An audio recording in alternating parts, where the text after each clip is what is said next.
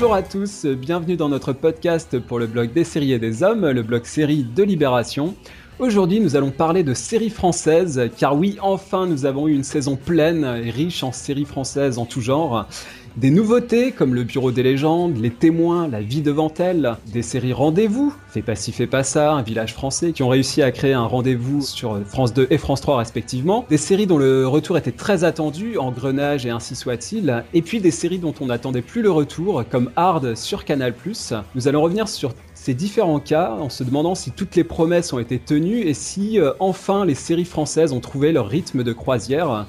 Et pour discuter de tout cela, je serai accompagné de Marie. Bonjour Marie. Salut. Et je retrouve également avec grand plaisir Thomas Détouche, qui est responsable éditorial d'Allociné. Salut Thomas. Salut.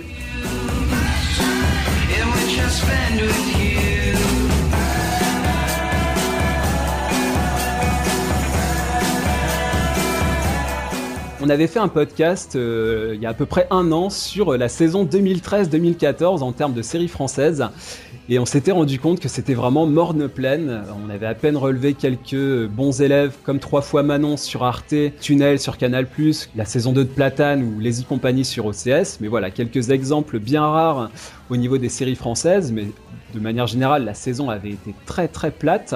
Alors que cette saison, c'est vrai qu'on a eu une on a eu beaucoup, beaucoup de propositions de séries françaises, de nouveautés comme de retours attendus. Donc, c'est l'occasion de faire un bilan de cette saison euh, qui, enfin, je le disais en introduction, a, été très riche. Et on va pouvoir discuter de, tout cela. Euh, avant de commencer, je, je, voulais revenir avec vous sur deux petites actualités euh, très récentes. En premier lieu, euh, l'arrêt de Canal Jimmy, euh, qui s'est donc arrêté le 26 juin 2015 à 23h50 euh, précisément, après 25 ans d'antenne quand même. donc Canal Jimmy, bah, ça a été une, une chaîne importante de découverte de séries, notamment de séries américaines. Alors moi j'ai des souvenirs de, séries comme Oz, de séries comme euh, Six Feet Under, les séries donc HBO. Euh, mais il n'y a pas eu que ça. Ils ont eu lancé beaucoup de comédies, euh, beaucoup de propositions qui à l'époque n'étaient pas du tout accessibles autrement. Peut-être un mot justement là-dessus, Thomas. Est-ce que Qu'est-ce que ça représentait pour toi, euh, Canal Jimmy? Est-ce que ça t'a permis justement de, découvrir ces, nouvelles séries auxquelles maintenant on a accès beaucoup plus facilement? Le, paysage a, vraiment changé à ce niveau-là, mais voilà, peut-être euh, un petit mot là-dessus sur Canal Jimmy. Qu'est-ce que ça représentait pour toi? Alors d'abord, c'est toujours une tristesse de voir une chaîne euh, disparaître, donc je voulais tirer un, coup de chapeau à tous ceux qui l'ont incarné et qui l'ont faite jusqu'au dernier moment. Et pour répondre à ta question, moi Canal Jimmy, c'est Dream et Seinfeld hein, qu'on regardait mhm. mes frères et moi le dimanche soir. Et c'est des grands moments à la fois de, de, rire et un peu de gêne, parce qu'on était un peu jeunes et que Dream On, c'est pas forcément une série euh, pour, pour des petits comme nous. Oui, en plus, c'est une série dont le, le générique montre un, un, bambin qui grandit euh, sous nos yeux devant la télé. Et c'est vrai que c'est un petit peu aussi ce qu'a ce qu'a incarné euh, cette chaîne Canal Jimmy euh, avec la VOST, hein, la version originale. Moi, c'est aussi quelque chose qui m'a marqué, hein, le fait qu'on ait, qu'on ait les sous-titres. C'était aussi pas forcément fréquent. Marie, un petit mot. Toi, tu es peut-être plus de la génération Internet, on va mhm. dire. Est-ce que ça t'évoque quelque chose, Canal Jimmy, ou pas du tout? Bah, Pas du tout, justement. Si, si, évidemment, ça m'évoque quelque chose. En, revanche, c'est vrai que c'est pas du tout là où je où j'avais mes séries. Et mhm. euh, mais mais je pense qu'on peut se demander maintenant quelle quelle est la chaîne qui va prendre euh, qui prend le relais aujourd'hui et, et, notamment auprès de notre jeune public euh, ou, ou, public adolescent euh, qui qui euh, qui aujourd'hui est un peu précurseur. Comment est-ce que tu fais découvrir des nouvelles séries aux, Français, des séries anglaises, américaines?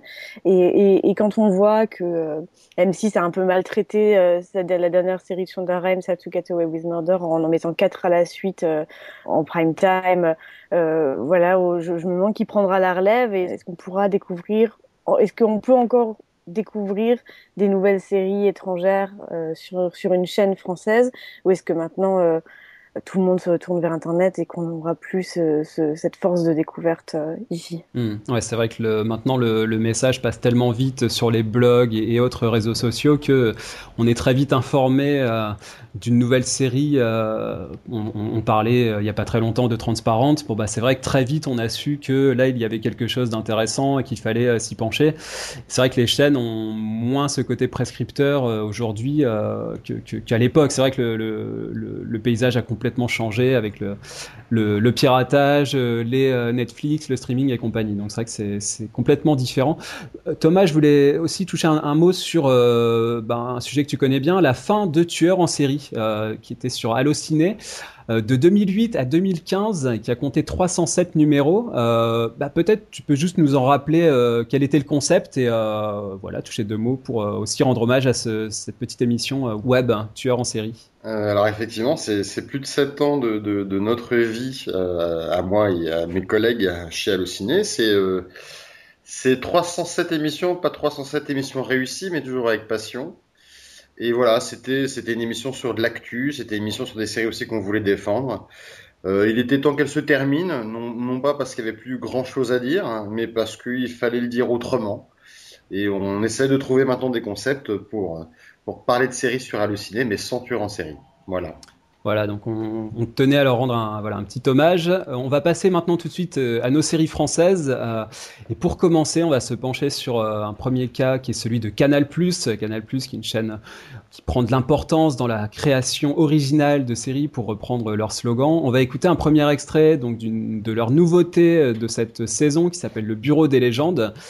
Et on va retrouver dans cet extrait euh, trois personnages féminins très forts. Euh, le docteur Balm, qui est interprété par Léa Drucker, euh, Marina Loiseau, qui est interprétée par Sarah Giraudot, et enfin Marie-Jeanne, elle est interprétée par Florence Loirecaille.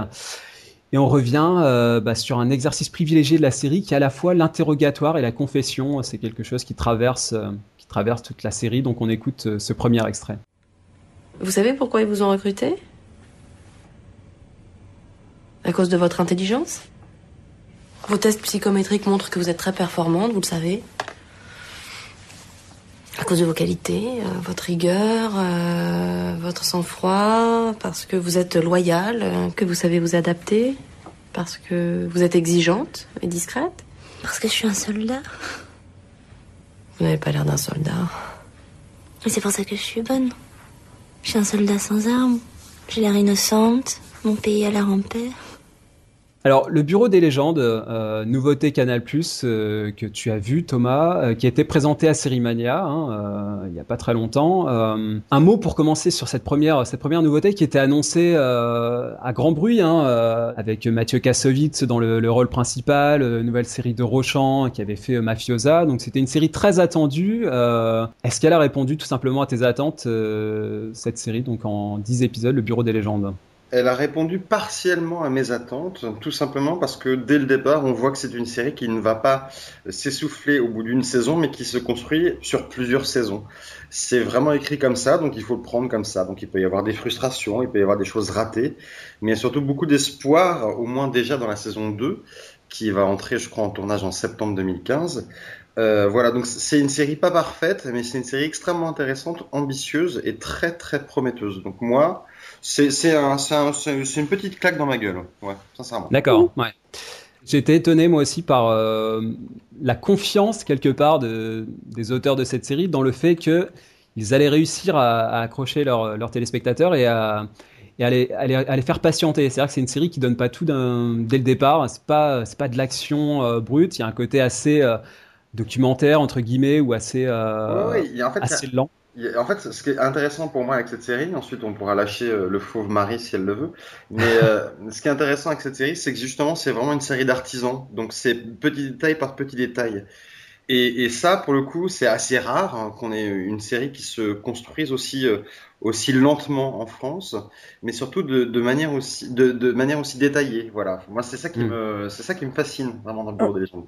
Moi, je peux pas être, euh, être lâchée vu que je ne l'ai pas encore vu. Mais je me demandais, selon vous, si c'est si c'est pas justement parce qu'ils avaient cette tête d'affiche qui est euh, Mathieu Kassovitz, où ils se sont dit, bon, de toute manière, avec la grande machine Canal, où il y a eu, il y a eu énormément de pubs euh, pour cette série, est-ce que c'était pas sûr qu'il y aurait une deuxième saison et que c'était un gros truc et que du coup, ils avaient l'assurance de se dire, on peut y aller, on peut, on, peut aller doucement et ça va marcher? Bien sûr que si. En fait, moi, j'avais rencontré Kassovitz alors qu'il venait de commencer le tournage de la série. Et il parlait déjà de la saison 2. Il, parlait, ah il, parlait, du fait que Rochant était déjà en train de réfléchir à la saison 2 et qu'il construisait aussi la saison 1 en fonction de la 2 et de la 3 et etc etc. Et que c'était un vrai travail de vraiment d'horloger et c'est surtout ça qu'il qu'il soulignait, c'était à quel point en fait au niveau de l'écriture et de la construction, la série était vraiment pensée et réfléchie. Et ça se voit, hein, réellement ça se voit. Et ça, c'est intéressant ce que tu dis parce qu'on va, on va revenir euh, à plusieurs reprises dans ce podcast sur les, questions de, rythme de production et d'écriture parce que c'est au centre de la, de la production de, séries françaises et c'est une vraie problématique aujourd'hui. Et justement, le, ce que tu soulignes, le fait qu'il ait déjà la suite en tête et donc qu'il ait une confiance aussi de, de la part du diffuseur et qu'il se projette sur la suite, ça, c'est très important. C'est quelque chose d'assez rare dans les séries françaises. Ça veut aussi dire que peut-être que le modèle est enfin en train d'un peu changer et qu'on n'est plus à, à, se dire, euh, qu'on soit déjà en train de penser à la saison 2 alors que la saison 1 est même pas encore diffusée. Euh, c'est presque une anomalie et, en même temps, euh, aux États-Unis, ça fonctionne souvent comme ça et, ça veut peut-être dire qu'on est enfin sur la bonne pente et c'est plutôt cool peut-être, mais bon, c'est vrai que j'ai encore quelques doutes parce que moi j'étais très confiant. On va, on va faire ensuite un petit bilan sur Canal+. Hein, j'étais très confiant euh, euh, sur le modèle, euh, sur les initiatives de Canal+. Mais c'est vrai qu'avec les revenants, bon moi ça m'a, vraiment refroidi quoi, dans, le, dans la mesure où cette série ne revient pas justement, elle porte bien son nom et, euh, et, des années à revenir et ça c'est ouais, terrible. C'est parce que le, le, celui qui fait la série, il l'a fait entièrement en fait. Donc ouais. là, c'est vraiment spécifique au revenant, c'est que c'est un gars qui écrit, qui réalise, qui pense et qui a besoin de temps pour faire tout ça. Et c'est pour ça qu'il peut y avoir deux ans entre chaque saison. Je dis pas que c'est génial. Hein. Gobert, hein. Exactement. Je dis pas oui. que c'est génial, hein. mais je, je, je, là, ça s'explique réellement parce que c'est une vraie série d'auteurs. Euh, Gobert, effectivement, euh, comme mm. tu le dis. Ouais. Et puis pour le coup, depuis le début, elle a, elle a eu, elle a aussi eu du mal à démarrer. Il y a aussi beaucoup de choses qui l'ont ralenti. Euh, c'est vraiment une série qui se construit lentement et je suis, et je suis pas sûre euh, qu'elle ait été construite justement sur plusieurs saisons dans l'esprit euh, mmh. de, de, son créateur ou de ses créateurs parce que c'est pas Gobert qui était à, à l'initiative du truc au départ. Donc ouais.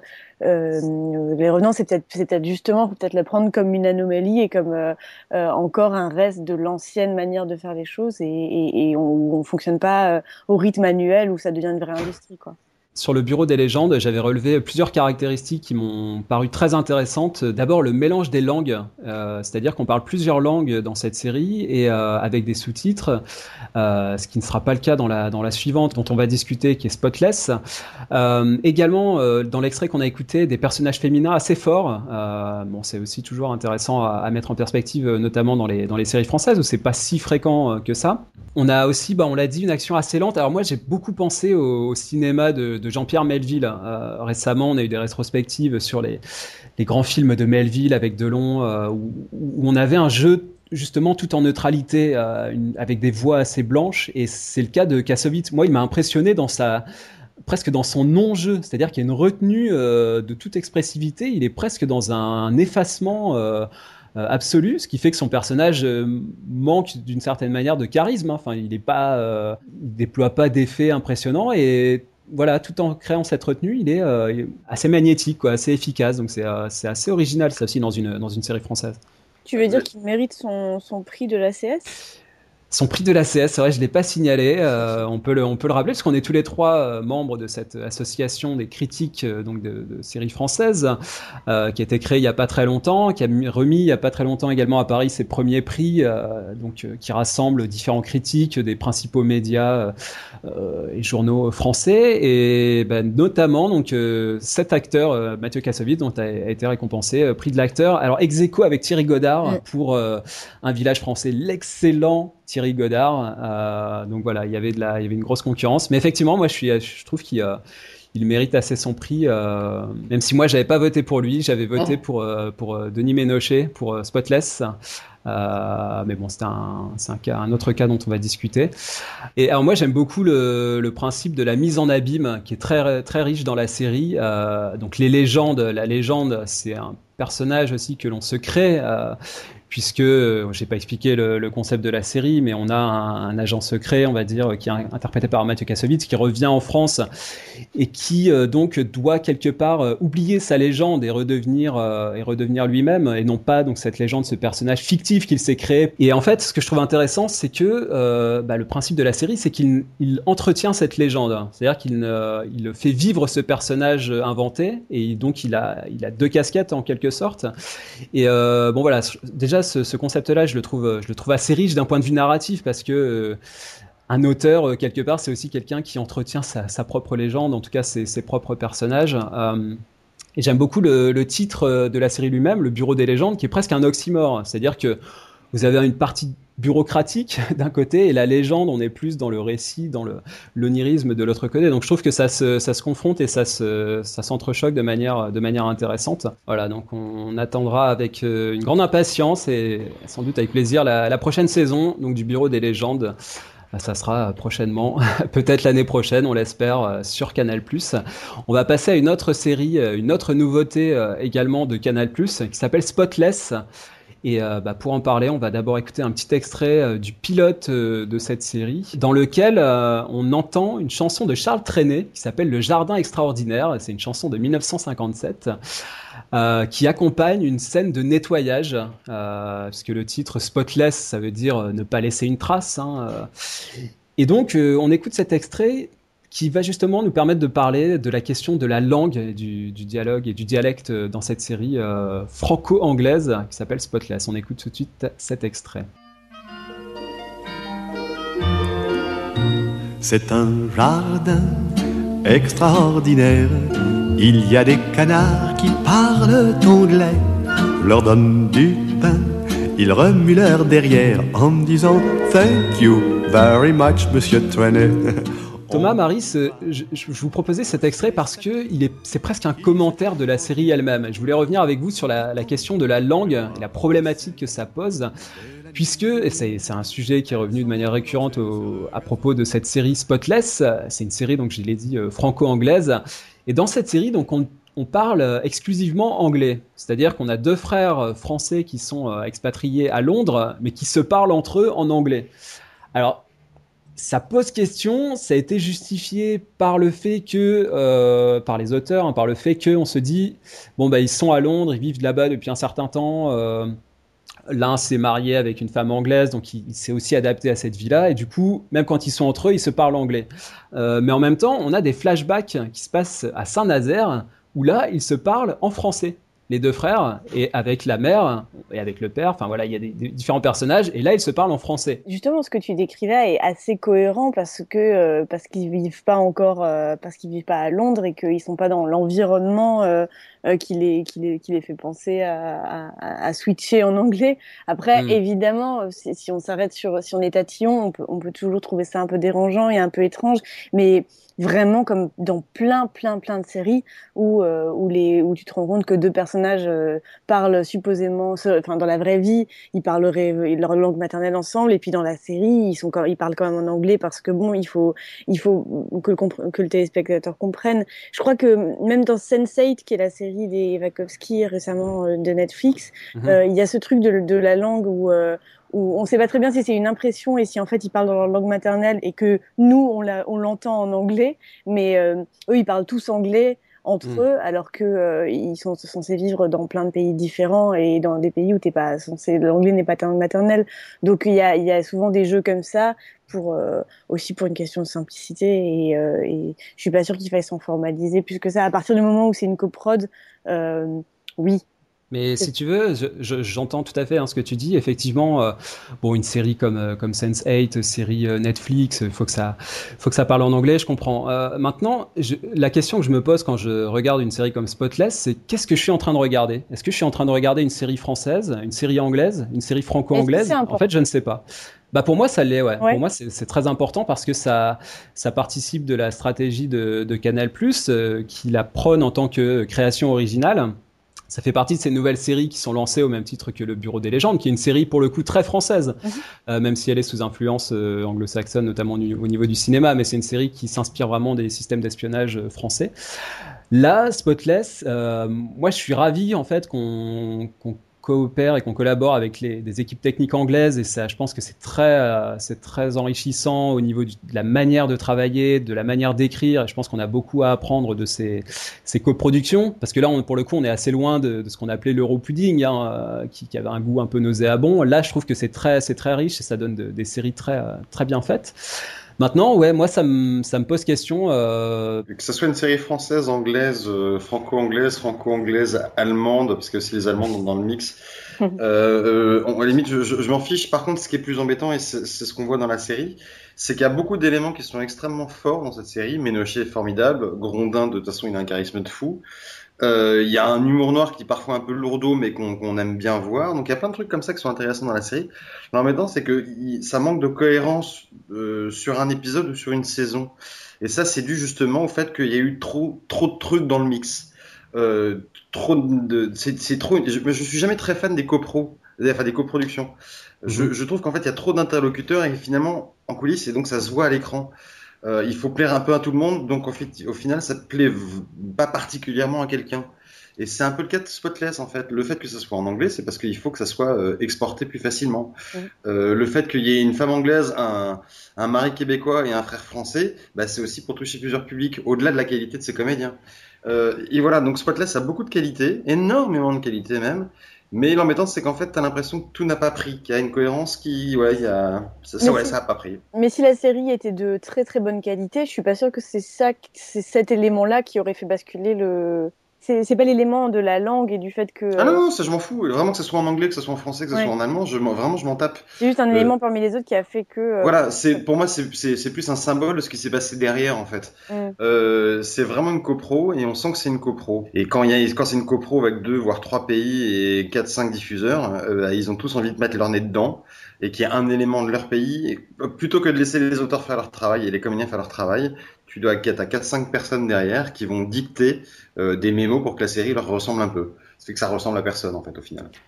En fait, euh, je voulais revenir avec vous sur, cette question de la langue parce que, en termes de cohérence, euh, par exemple, Canal Plus a proposé euh, il y a, la saison dernière Tunnel, et là, pour le coup, il y avait un vrai jeu sur le choc des cultures entre français et anglais, et sur le mélange des langues. Justement, on parlait, on parlait les deux langues. Et plus récemment, une série, moi, qui m'a qui m'a beaucoup marqué, qui s'appelle The Missing, qui est une série de, de BBC One qui pour le coup était une série anglaise euh, avec James Nesbitt notamment, mais dans laquelle on parlait français par moment, c'est-à-dire qu'on, comme c'était tourné en France et que ça se passait en France, euh, il y avait un contexte aussi où, où, la question de la langue était aussi un peu un peu partagée. Bon voilà, c'est, c'est, c'est un, un, point qui est pas qui est pas fondamental, hein, mais voilà, c'était. C'était tourné aussi un peu en Belgique, le Missing. Aussi, oui, en plus, ouais, effectivement. Alors, au niveau des retours, il y a eu la saison 5 d'Engrenage, euh, alors Engrenage, c'est une saison tous les deux ans, euh, pour revenir sur la question des rythmes. C'est-à-dire que depuis, euh, depuis cinq saisons, on a une saison tous les deux ans. Donc finalement, c'est pas mal. On a un rythme à peu près régulier. Et donc voilà, c'est une série... alors là, pour le coup, la saison 5 contient des scènes extrêmement violentes. Moi, j'ai été marqué par, par cet aspect-là. récemment, Marie, on parlait de scènes de de viol dans, euh, dans Game of Thrones hein, qui, qui, défraye beaucoup la chronique, bah là, à un moment donné, on a une scène euh, de viol d'une jeune fille qui est totalement euh, décontextualisée, c'est-à-dire qu'elle arrive, elle rencontre le gars, en deux minutes, la scène est bouclée. Ça m'a paru complètement gratuit et assez, assez violent, assez choquant. Bon voilà, Engrenage, si vous voulez, c'est une série moi j'aime beaucoup et qui euh, qui est aussi euh, valorisée pour le fait qu'elle mette en, avant des personnages féminins également très forts. Mais c'est une série quand même euh, qui, qui est pas à mettre devant tous les yeux, qui est pas forcément tendre avec ses personnages.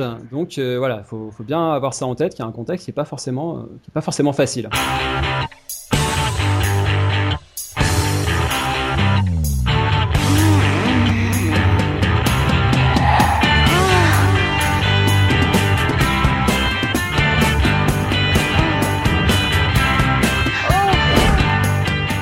Une autre série qui est revenue, c'est euh, la série Hard. Euh, là, pour le coup, on l'attendait plus. C'est-à-dire qu'on a une saison 3 euh, qui est revenue donc en 2015. La saison 1 date de 2008, la saison 2 de 2011 et donc la saison 3 de 2015. Donc on a eu 3 ans de gap entre la première et la deuxième et 4 ans entre la deuxième et la troisième. On a changé d'auteur puisque Cathy Vernet a été remplacée par Camille Pouzol à la tête de, de cette série. Euh, Est-ce que vous avez vu cette, euh, en tout cas les, la première saison peut-être ou les premiers épisodes de, de cette série euh, de Canal? J'ai vu, vu, la première saison, le début de la, de la deuxième. J'ai jamais trop accroché en fait à, à Hard. Ça n'a rien à voir avec les comédiens, ça rien. L'idée en plus est très très bonne de Hard. Ouais. C'est je non juste que je non pas accroché. Marie, est-ce que tu avais vu Pas vu? Euh, bon voilà, en tout cas, c'est ça faisait partie de la nouvelle trilogie, parce que, ce, que, ce que Canal Plus appelait la nouvelle trilogie. Mmh. Euh, là, c'était la troisième édition, et en fait, bah, cette nouvelle trilogie, en termes de série euh, durable et de qualité, bah, c'est la seule série qui en soit sortie euh, hard. C'est-à-dire que c'est un voilà, c'est un concept un peu particulier, très euh, très intéressant, je trouve, de donner la parole à des, des, auteurs qui sont pas forcément connus et de leur donner un petit peu carte blanche pour expérimenter des choses. Mais en même temps, bon, ça ça a pas vraiment porté ses fruits pour pour Canal+. Et en tout cas, c'est une des rares comédies aussi en France parce qu'on en a très peu finalement, donc euh, sur un format 26-30 minutes, euh, à part du, du côté d'OCS peut-être. Euh, alors pour moi, il y a, y a, deux acteurs révélations hein, dans cette série, c'est Natasha Lindinger et François Vincentelli, qui sont vraiment parfaits. Enfin, moi, pour avoir vu les trois saisons, je trouve qu'ils sont vraiment très très très très complémentaires et très efficaces. Tu n'avais pas vu les, le Maître du Zodiaque, la suite de Zodiac. Elle était très bien, Natasha Lindinger dedans, très bien.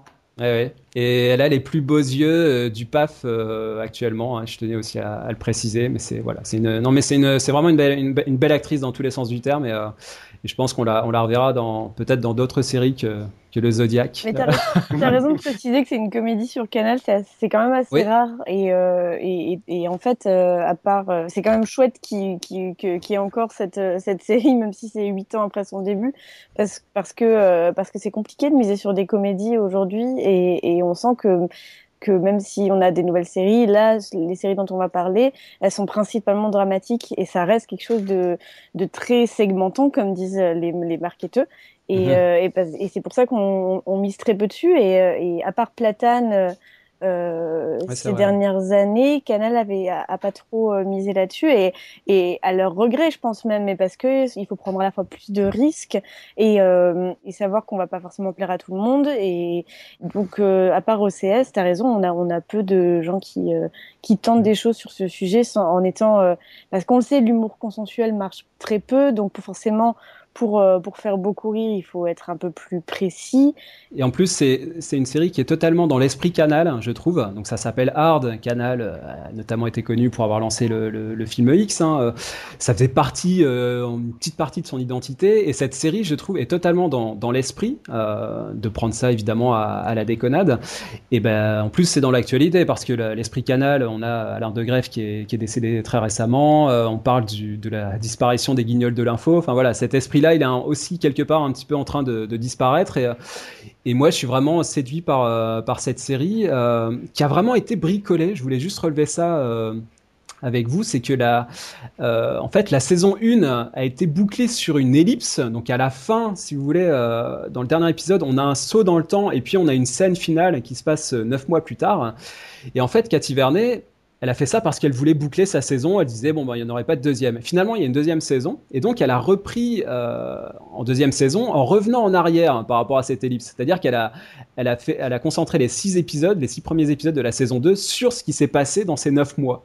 Donc déjà, si vous voulez, c'est un concept parce que vous, vous reprenez la saison 2, vous, vous, revenez en arrière et à un moment donné, vous retombez sur la même scène qui concluait la première saison. Donc déjà, ça c'est un, c'est un concept assez original. Euh, bah voilà, on sent que c'était pas du tout euh, prévu pour la durée et, que euh, même pour la saison 3, on a un changement d'actrice, c'est-à-dire qu'on avait un personnage qui était Joujou, c'était une actrice qui était voilà, qui était pas forcément spécialement jolie, et là ils l'ont remplacé par une actrice très jolie. Donc si vous voulez, ça déplace un petit peu le personnage, donc c'est un petit peu spécial. Et on a l'actrice qui jouait la fille adolescente, bah là elle a repris son rôle et elle a 28 ans quand elle tourne euh, la troisième saison. Donc, euh, elle, elle, elle, continue à jouer un petit peu les ados rebelles euh, qui, euh, qui défient ses parents. Donc, si vous voulez, c'est assez, voilà, c'est assez, c'est assez spécial. Et ils ont également ajouté des petites pastilles en début d'épisode avec des personnages qui s'expriment face caméra. Bon voilà, c'est une série qui a, qui a, pas mal bougé, mais qui, qui, a tenté pas mal de choses, donc euh, pourquoi pas. Alors du coup, si on respecte le calendrier, on peut se dire que la saison 4 devrait arriver en 2020, euh, soit dans 5 ans. Mais en tout cas, voilà, moi j'espère vraiment que cette euh, comédie va, va, va, revenir. Ça serait une, une, belle surprise. Pour finir sur Canal+, euh, très rapidement, j'ai juste noté euh, des nouveautés qui sont assez attendues. Alors il y a Versailles, c'est une série dont on parle depuis un certain temps. Autre série ouais, tournée en anglais avec un casting international. Versailles, on en entend parler depuis presque un an et demi, non? Un an et demi, deux ans. Ah oui, très longtemps. Parce ouais. que ça, ça fait au moins deux, deux voire trois ans. Oui, parce qu'il y avait les auteurs, euh, les Jacques Meton, les auteurs de, de Mad Men, qui euh, étaient à la tête de l'écriture et qui ensuite euh, ont, ont, disparu pour pour divergence d'opinion, on va dire. Enfin voilà, donc c'est une série qu'on attend. Il y a aussi une série qui s'appelle Panthers, qui est attendue courant 2015. C'est une autre coprode Canal plus Sky Atlantic. Donc ça, ça, ça, avait notamment donné Tunnel. Donc euh, moi j'en attends beaucoup avec euh, Tahar Rahim, John Hurt et Samantha Morton. Donc un casting lourd. Donc euh, voilà, c'est une série qu'on peut attendre aussi euh, cette année. Et puis dans les retours attendus, Les Revenants saison 2, mhm. c'est annoncé pour euh, cet automne. Donc vous ne rêvez pas. et je rappelle, donc la saison 1 a été diffusée fin 2012. Donc ça fera près de trois ans plus tard. Et puis on annonce également une saison 2 pour Tunnel, peut-être début d'année prochaine, début 2016. Euh, et notamment, donc, on annonce que la série va, s'émanciper de la, de la série originale, euh, qui était Bron. Donc voilà, on peut aussi espérer euh, une saison 2 pour, pour cette série. Alors, Thomas, Marie, pour, pour conclure sur, sur Canal+, quelques mots de, bilan sur la alors très rapidement, hein, c'est pas évident parce que ça fait longtemps Plus propose des séries. Euh, moi, j'ai le sentiment qu'elle a des, des, programmes assez forts, très identifiés, euh, qu'elle a une vraie ligne éditoriale. Après, après un passage difficile. Enfin, je sais pas ce que vous, vous avez pensé de toute cette période euh, euh Braco, Mafiosa, Maison Close. Moi, j'ai pas été spécialement convaincu par cette période-là. Je trouve que la chaîne régressait pas mal, alors que là, elle revient au, premier plan. Est-ce que vous, partagez ce sentiment? Non, je trouve qu'elle sort un peu de, de ce qui était attendu d'elle, euh, tout en restant un peu dans la continuité. C'est ça qui est assez fascinant, c'est qu'il n'y a pas une grosse, c'est pas, c'est pas bouleversant euh, comme on se dit pas ouais c'est incroyable, Canal Plus fait euh, le nouveau VIP ou ou se mise sur une comédie hyper tranchante ou ou sur une, une, série qui a rien à voir avec le milieu policier. Ça, bon, mm. moi je, je l'attends encore, mais tu, tu sens que c'est vraiment la période de transition que euh, ça, c'est les nouvelles séries qui peuvent nous emmener vers, euh, si ça, ça marche, et eh ben pourquoi pas dans, dans, un ou deux ans, justement, s'éloigner encore plus et développer euh, un, un, maximum de séries. Je trouve que c'est plutôt chouette. Thomas?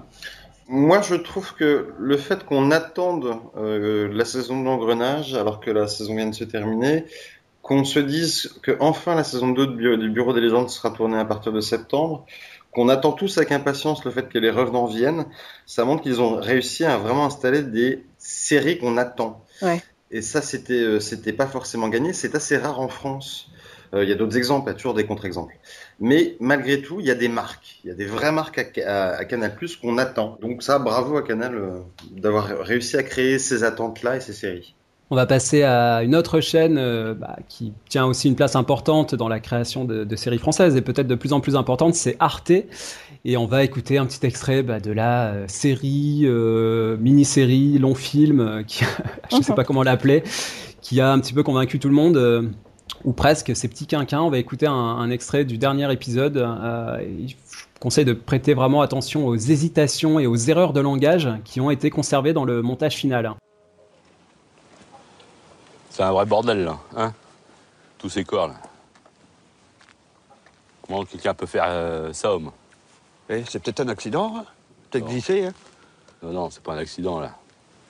Comme là, le bleu, l'a retrouvé dans, hein, dans sa fosse, là. Non, non. Ce sont des crimes, des crimes ça. C'est même épouvantable. C'est pire que euh, la, ch ici. Thomas, Marie, c'est, je le disais, peut-être la, création euh, originale de cette saison, euh, qui a été lancée en septembre 2014, qui a le plus convaincu la presse, le public, c'est plus difficile à mesurer, mais la, diffusion a, connu de belles audiences. Cette série, on parlait des prix ACS, a été récompensée donc par l'association. elle a été récompensée en tant que meilleure série et meilleur réalisateur pour Bruno Dumont. Alors, on va peut-être pas forcément revenir en détail parce que beaucoup de choses ont été déjà dites. Euh, Thomas, est-ce que euh, Bruno Dumont, là, j'aime bien employer cette expression pour, pour, pour lui parce que ça lui correspond bien, est-ce qu'il a donné la leçon euh, avec Petit Quinquin? C'est-à-dire, est-ce qu'il a à la fois donné la leçon en termes de création, d'écriture et en même temps c'est vrai qu'il est arrivé, euh, il a un petit peu désingué euh, le, paysage audiovisuel français en disant voilà, c'est pas comme ça qu'il faut que ça se passe. Mais en tout cas, parlons peut-être de, Petit Quinquin. Est-ce que pour toi, voilà, c'est euh, l'œuvre majeure de cette saison 2014-2015 alors, est-ce qu'il a donné la leçon? Je vais revenir là-dessus très rapidement, très brièvement. Vraiment, non, il n'a pas donné la leçon. Pourquoi? Parce qu'en fait, il a fait une œuvre qui est inclassable et incomparable avec rien du tout. Donc, c'est comme si on lui demandait de qu'il allait dans un concours culinaire euh, de, de, de, de plat de résistance et qu'il faisait un dessert, ça n'a rien à voir. Ouais. Euh, alors, pour revenir à Petit Quinquin, euh, c'est oui, c'est une œuvre, c'est pour moi l'œuvre majeure de, de, de cette saison. Je- Il n'y en a pas une seule qui m'a marqué comme celle-là, qui m'a enthousiasmé, qui m'a étonné, qui m'a bluffé, qui m'a parfois aussi irrité. Euh, c'est du slapstick, c'est de la, c'est l'absurde, c'est du surréalisme, c'est une série policière, il y a même des cascades avec euh, le commissaire qui fait une, qui, qui fait une roulade. Ouais. Je, il y a, il- ça dit aussi beaucoup, beaucoup de choses euh, sur, sur notre société. Alors c'est, c'est un truc, c'est généralement ça dit beaucoup de choses sur notre société. Ben là, en l'occurrence, là pour le coup, vraiment. Et, voilà, je, suis très content que ça ait marqué le, public de Arte parce que ça fait effectivement de bonnes audiences. Je suis très content que c'est divisé aussi, pas mal. Je suis très content qu'il y ait des gens qui, ont- détesté le truc. euh, parce qu'une œuvre de Bruno Dumont, si elle était populaire euh, sur toutes les tranches de la société, ça serait pas une œuvre de Dumont. Euh, donc pour toutes ces raisons-là, oui, c'est une œuvre majeure réellement, et je l'attends beaucoup, moi, la deuxième saison, dont Marie va nous dire le titre. Ouais, allez, je, suis préparée. Alors la saison 2, donc le titre a été annoncé à la, à remise des prix de l'ACS et ce sera Coin Coin et les extraterrestres. Et donc moi, ma théorie, c'est vraiment, vraiment que Bruno Dumont l'a fait pour nous faire chier. Bah, euh, que, que, que le, son but, c'est c'est que on soit tous des gros cons à prononcer cette, cette- cette, euh, série. Et on va tous le faire dans un an. On va se taper l'extraterrestre et le coin-coin. Voilà, on va être là à multiplier. Et si ça se trouve, il gagnera encore. Et du coup, on devra encore répéter ce nom. Non, mais, euh, euh, ça- Mais donc c'est officiel euh, cette saison 2 parce que moi j'ai eu du mal à j'ai pris vraiment ça pour un canular au début c'est il y aura vraiment une saison 2 de, de Petit Quinquin Oui, oui, il y en a, il y en aura vraiment. D'accord. Il a, il a été convaincu euh, par Arte. dirigé par Bruno Dumont Oui, tout à fait. d'accord Et, ok euh, et comme il avait été convaincu par Arte des- euh, au départ de faire une série, on, on le sait, euh, je pense que c'est pas du tout caché, il s'en cache pas. lui, il était venu avec un projet de film et Arte lui a dit bon, c'est quand même plutôt la mode des séries, alors il faudrait que tu t'y mettes. Et euh, moi, c'est c'est pareil que Thomas, je me suis pris euh, une, une grande baffe en, en, en la regardant parce que euh, parce que c'est pour moi c'est purement une série. C'est juste que c'est pas une série qu'on a l'habitude de voir en France pour l'instant et que c'est pour ça qu'on peut se poser cette question. Mais euh, mais c'en mais c'en est une clairement et d'autant plus si elle a une saison 2 Après, est-ce qu'elle Mm. aura les mêmes acteurs ou est-ce que ce sera une une anthologie? Reste à voir.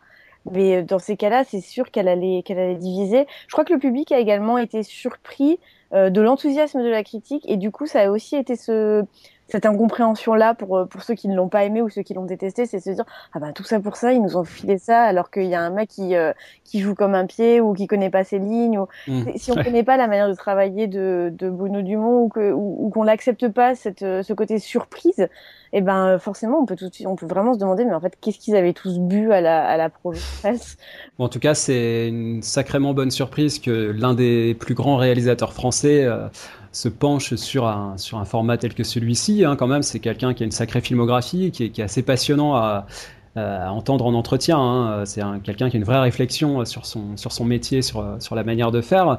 Euh, et en plus, tu parlais, Marie, peut-être d'un- d'une absence de marque vraiment euh, pour Canal+. Là, en l'occurrence, c'est vrai que cette série euh, va ou cette mini-série va être longtemps associée à, à, à l'image d'Arte. Quoi. Ouais. C'est, ça va être un vrai, un vrai mariage là. Surtout si ça revient en saison 2. Alors moi, j'avoue que ça, bon, on verra bien. hein, ça me pose beaucoup de questions parce qu'on a dit beaucoup de choses sur le, la, la présentation à Cannes en version longue, donc en version film, et ensuite euh, la diffusion euh, en quatre épisodes. Le fait que ça revienne pour une saison 2 et si en plus Bruno Dumont euh, s'y implique, euh, bah là ça change, ça change pas mal de choses sur l'analyse qu'on pourra en faire. Donc je pense que là on aura l'occasion vraiment de, d'en reparler à ce moment-là. Ça sera intéressant vraiment à suivre.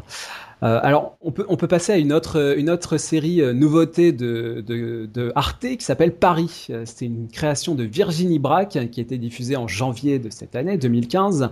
Virginie Braque, euh, notamment connue pour avoir travaillé sur euh, Engrenage hein, et Les Beaux Mecs. Euh, et c'est une série qui suit 24 heures à Paris où se croisent 12 personnages principaux. Alors, on a une transsexuelle, on a un chauffeur de bus, une femme de ménage, un premier ministre on a des voyous, etc. Une galerie assez riche euh, de personnages. Euh, c'est une série qui est inspirée euh, d'une émission germano-française qui s'appelait 24 heures Berlin, une journée en capitale, qui était un petit peu sur ce concept-là, c'est-à-dire qu'on suivait pendant 24 heures la vie dans une capitale, en l'occurrence c'était Berlin. C'est une série qui m'a beaucoup fait penser à un film d'Agnès Varda qui s'appelait Cléo de 5 à 7. Euh, très beau film euh, qui suivait donc le personnage de Cléo dans les rues de Paris. Euh, c'est un petit peu le, le même concept de, de, 5 à 7, donc de 5 heures à 7 heures. Euh, donc on est un petit peu dans ce principe-là pour, pour Paris. Euh, Bon, moi, ça, ça m'a laissé euh, vraiment sur ma faim. Euh, vous allez me dire ce que vous en pensez, notamment en termes de, bah, de, de jeu et de dialogue. Hein. c'est un petit peu le mal récurrent, euh, je trouve, de la série française. On, le redit souvent, mais les dialogues sonnent souvent un peu faux. Alors, c'est un petit peu facile à, comme critique, mais bon, voilà, j'ai une impression de et surtout d'ambition peut-être démesurée. C'est-à-dire qu'on a énormément de personnages. Je l'ai dit, 12 personnages principaux. C'est très complexe à écrire, surtout en surtout en six épisodes, donc ça laisse peu de place. Et voilà, il faut écrire tout ça, articuler l'histoire pour que chaque personnage ait, une place suffisamment consistante, puisse croiser les autres à un moment donné. Il faut que ça se recoupe. Donc c'est pour moi, c'est très compliqué, c'était très ambitieux. Euh, Marie, est-ce que pour toi, ça, ça, atteint son objectif justement de, de tenir cette ambition? Oui, tu as raison de parler d'ambition parce que je me, je me, souviens quand Arte a présenté cette série euh, avant qu'elle soit diffusée pendant les, les, festivals et tout, et c'était vraiment le gros truc. On disait que Petit Quinquin euh, va marquer Arte. Moi, je pense qu'il pensait que Paris allait vraiment marquer euh, profondément et que ça allait devenir un peu euh, une marque parce que c'était euh, c'était censé être euh, voilà audacieux, ambitieux avec beaucoup d'acteurs, mais réussir à les faire s'entrecouper, quelque chose qu'on, voilà, qui se développe quand même pas mal dans les séries euh, depuis, euh, depuis ces dernières années et même dans les revenants, on avait ça où c'était très bien fait et très subtil. Là, on manque de cette subtilité et je pense que c'est un peu ça.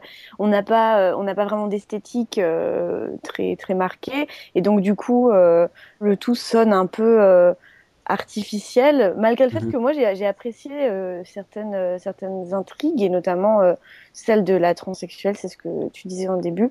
je trouvais que c'était c'était très intéressant. Après, j'ai toujours un souci de pas faire jouer une transsexuelle par une transsexuelle dans la vraie vie. Ah, c'est un peu, voilà, ça aurait été plus sympa, je trouve, et, et pas pas impossible à trouver sur euh, sur euh, les millions euh, d'acteurs, les milliers d'acteurs en France. Voilà, peut-être un, un, petit bémol là-dessus aussi. C'est un, ouais, c'est un, grand débat bon, qu'il faudra qu'on développe parce que c'est vrai que c'est assez complexe. Ce, genre de questions. Euh, Thomas, euh, j'avais relevé le, communiqué de presse pour te dire l'ambition. On y on y parle de rencontres, coup de fil, coup de foudre, rupture, affrontement, discussion, la vie est un roman, la ville est pleine de romans et Paris, somptueuse et immuable, est un personnage en soi, une déesse omniprésente. C'est beau comme ça, c'est beau sur le, sur le papier, ça fait, moi ça me fait rêver. Hein. Mais... Très joli. Heureusement que, heureusement que les auteurs ne sont, pas, euh, sont pas ceux qui écrivent les communiqués de presse. Parce que je pense que la, la, Virginie Braque euh, s'arracherait un petit peu les cheveux. Euh, non, non, mais je, je, je rejoins, je rejoins vraiment, c'est une série qui est ambitieuse trop ambitieuse. Euh, et en plus, moi, j'ai beaucoup de mal avec les. Que ce soit un film choral ou une série chorale, j'ai beaucoup de mal. Euh, Sense8, j'ai la même, euh, le, même souci, c'est qu'en fait, quand il y a une, une des intrigues qui, qui, qui m'emmerde, euh, et c'est un long tunnel pour moi, ça peut durer deux minutes, ça peut durer cinq minutes. Et je, je peux pas, j'ai qu'une qu'une hâte, c'est qu'on passe à une intrigue qui m'intéresse un peu plus. Et à l'inverse, quand euh, tu as une super intrigue, tu as envie qu'elle se développe. Exactement, tout à fait. Et donc en fait, c'est le défaut même du, du de, de l'œuvre chorale.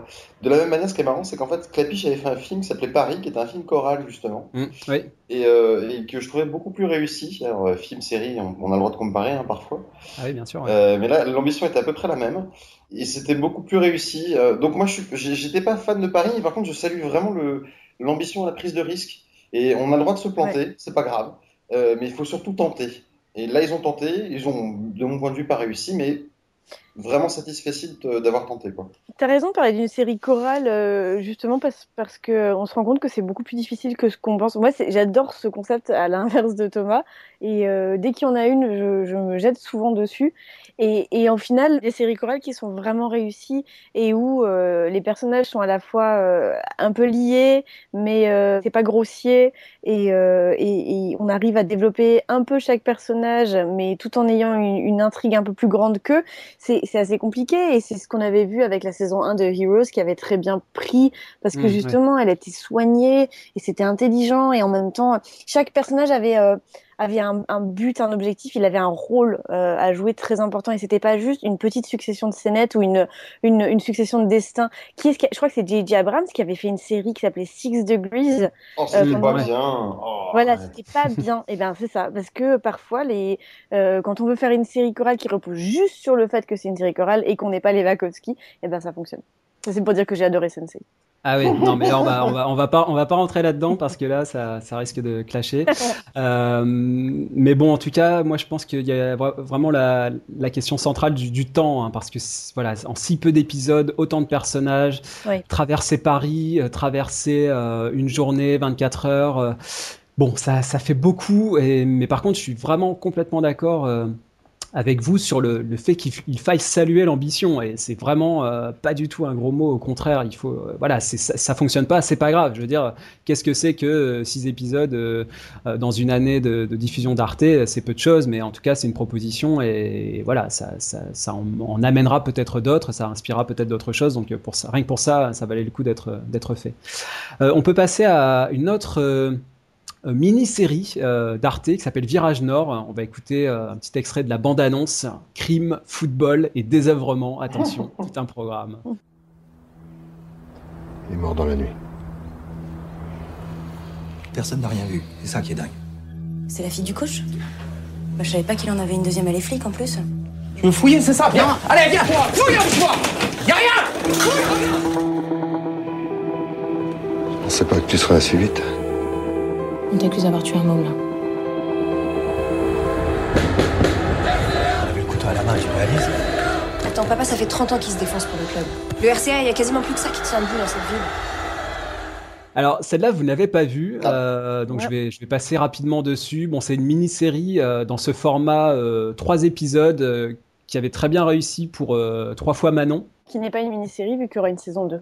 Oui tout à fait, mais c'est encore une fois c'est très inattendu ça parce qu'on on part sur du trois épisodes et puis au final, euh, avec succès, ça revient. voilà, c'est ça, six fois Manon, c'est pourquoi pas. Bon, il y, avait tout pour euh, pour me plaire en tout cas. Hein. Virage Nord, ça parle de foot, euh, ça se passe dans le Nord. c'est trois épisodes, c'est sur Arte, c'est une série française.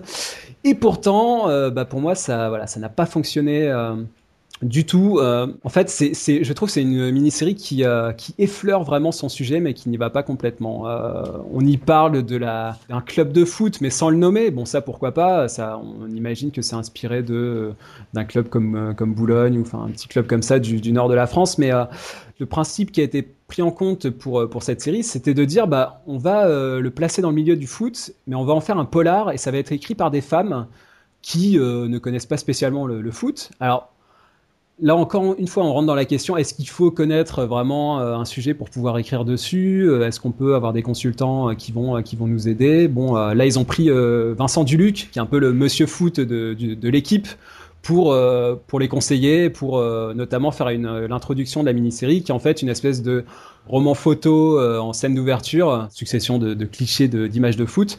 Mais là, voilà, je trouve que c'était vraiment trop en surface. Euh, et d'ailleurs, dans les déclarations, euh, Virginie Sauveur, qui a écrit cette mini-série avec d'autres personnes, et disait il suffirait de glisser de tout petits morceaux de foot de temps en temps pour que ça marche. Donc finalement, euh, voilà, c'est plus un sujet prétexte que vraiment une toile de fond, euh, comme ça si bien le faire les Anglais dans leur série. En général, quand ils s'embarquent dans un milieu, c'est vraiment, ça imprègne vraiment le récit. Je trouve que c'est beaucoup plus beaucoup plus réussi. Enfin voilà. Alors une autre mini-série qui a été lancée par Arte également cette saison s'appelle Intrusion. Alors là on est dans un registre totalement différent. Autant Virage Nord c'était un, un polar euh, à l'atmosphère nordique, brumeuse, on va dire, sous influence nordique. Euh, autant Intrusion, c'est euh, plutôt dans le registre fantastique, sous influence de Philippe Kédic, d'après ses, ses, propres auteurs. Thomas, tu as vu cette mini-série, donc là aussi c'est trois épisodes avec Jonathan Zakaï et Marie Kremer, qu'on connaît de Un village français. Euh, qui parle d'un trouble dissociatif de l'identité, puisqu'on a un, personnage à l'identité double, qui est à la fois un pianiste et un ouvrier. Euh, ça parle des traumas du passé, des dérèglements de l'existence. Donc là, c'est un petit peu, je ferai un petit peu la même remarque que pour euh, Paris. C'est très ambitieux.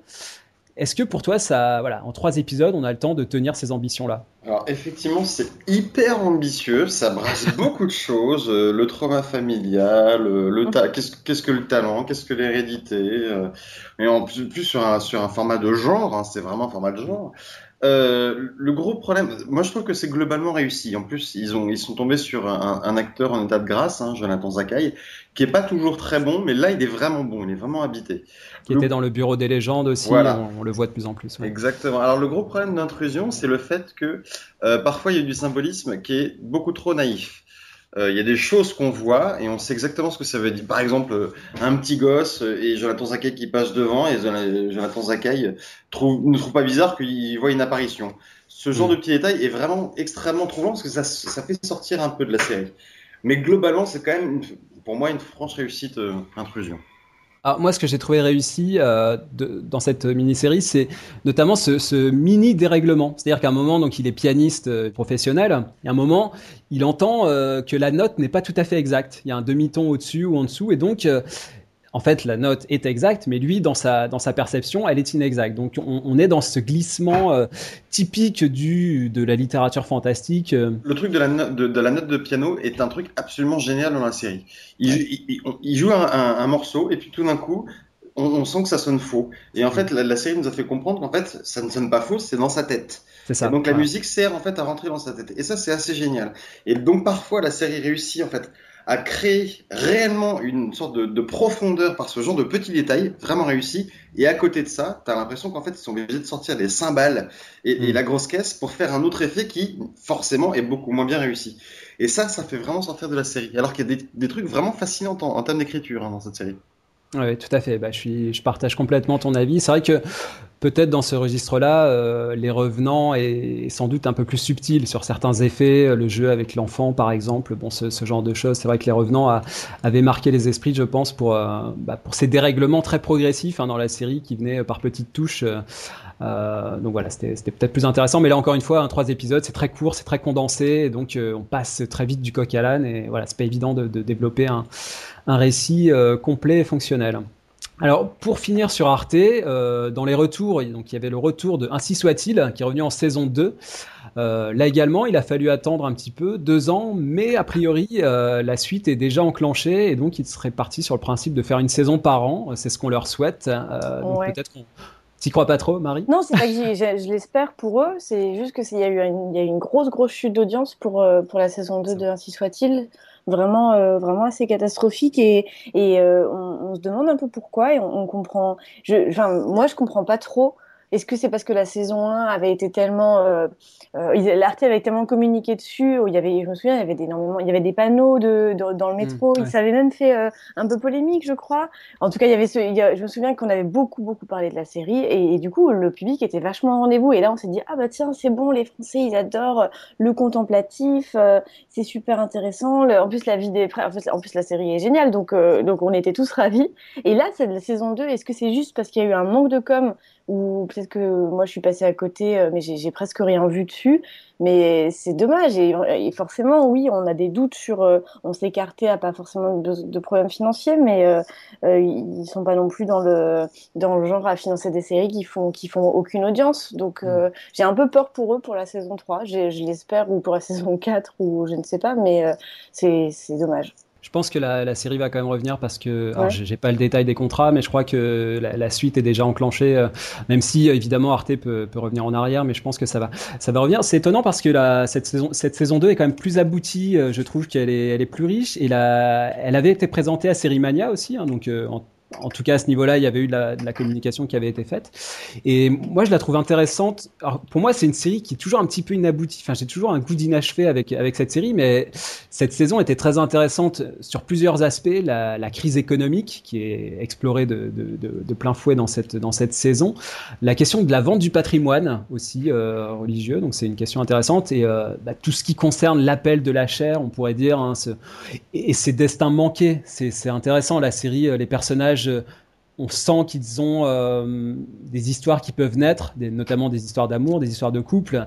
Et tout ça, finalement, voilà, ça leur pose question, et nous, ça nous pose question aussi sur ce qu'ils pourraient devenir, et, ce voilà, sur vraiment leur euh, profession de foi et leur engagement dans la religion. Donc voilà, c'est une belle série qu'on va peut-être revoir l'année prochaine.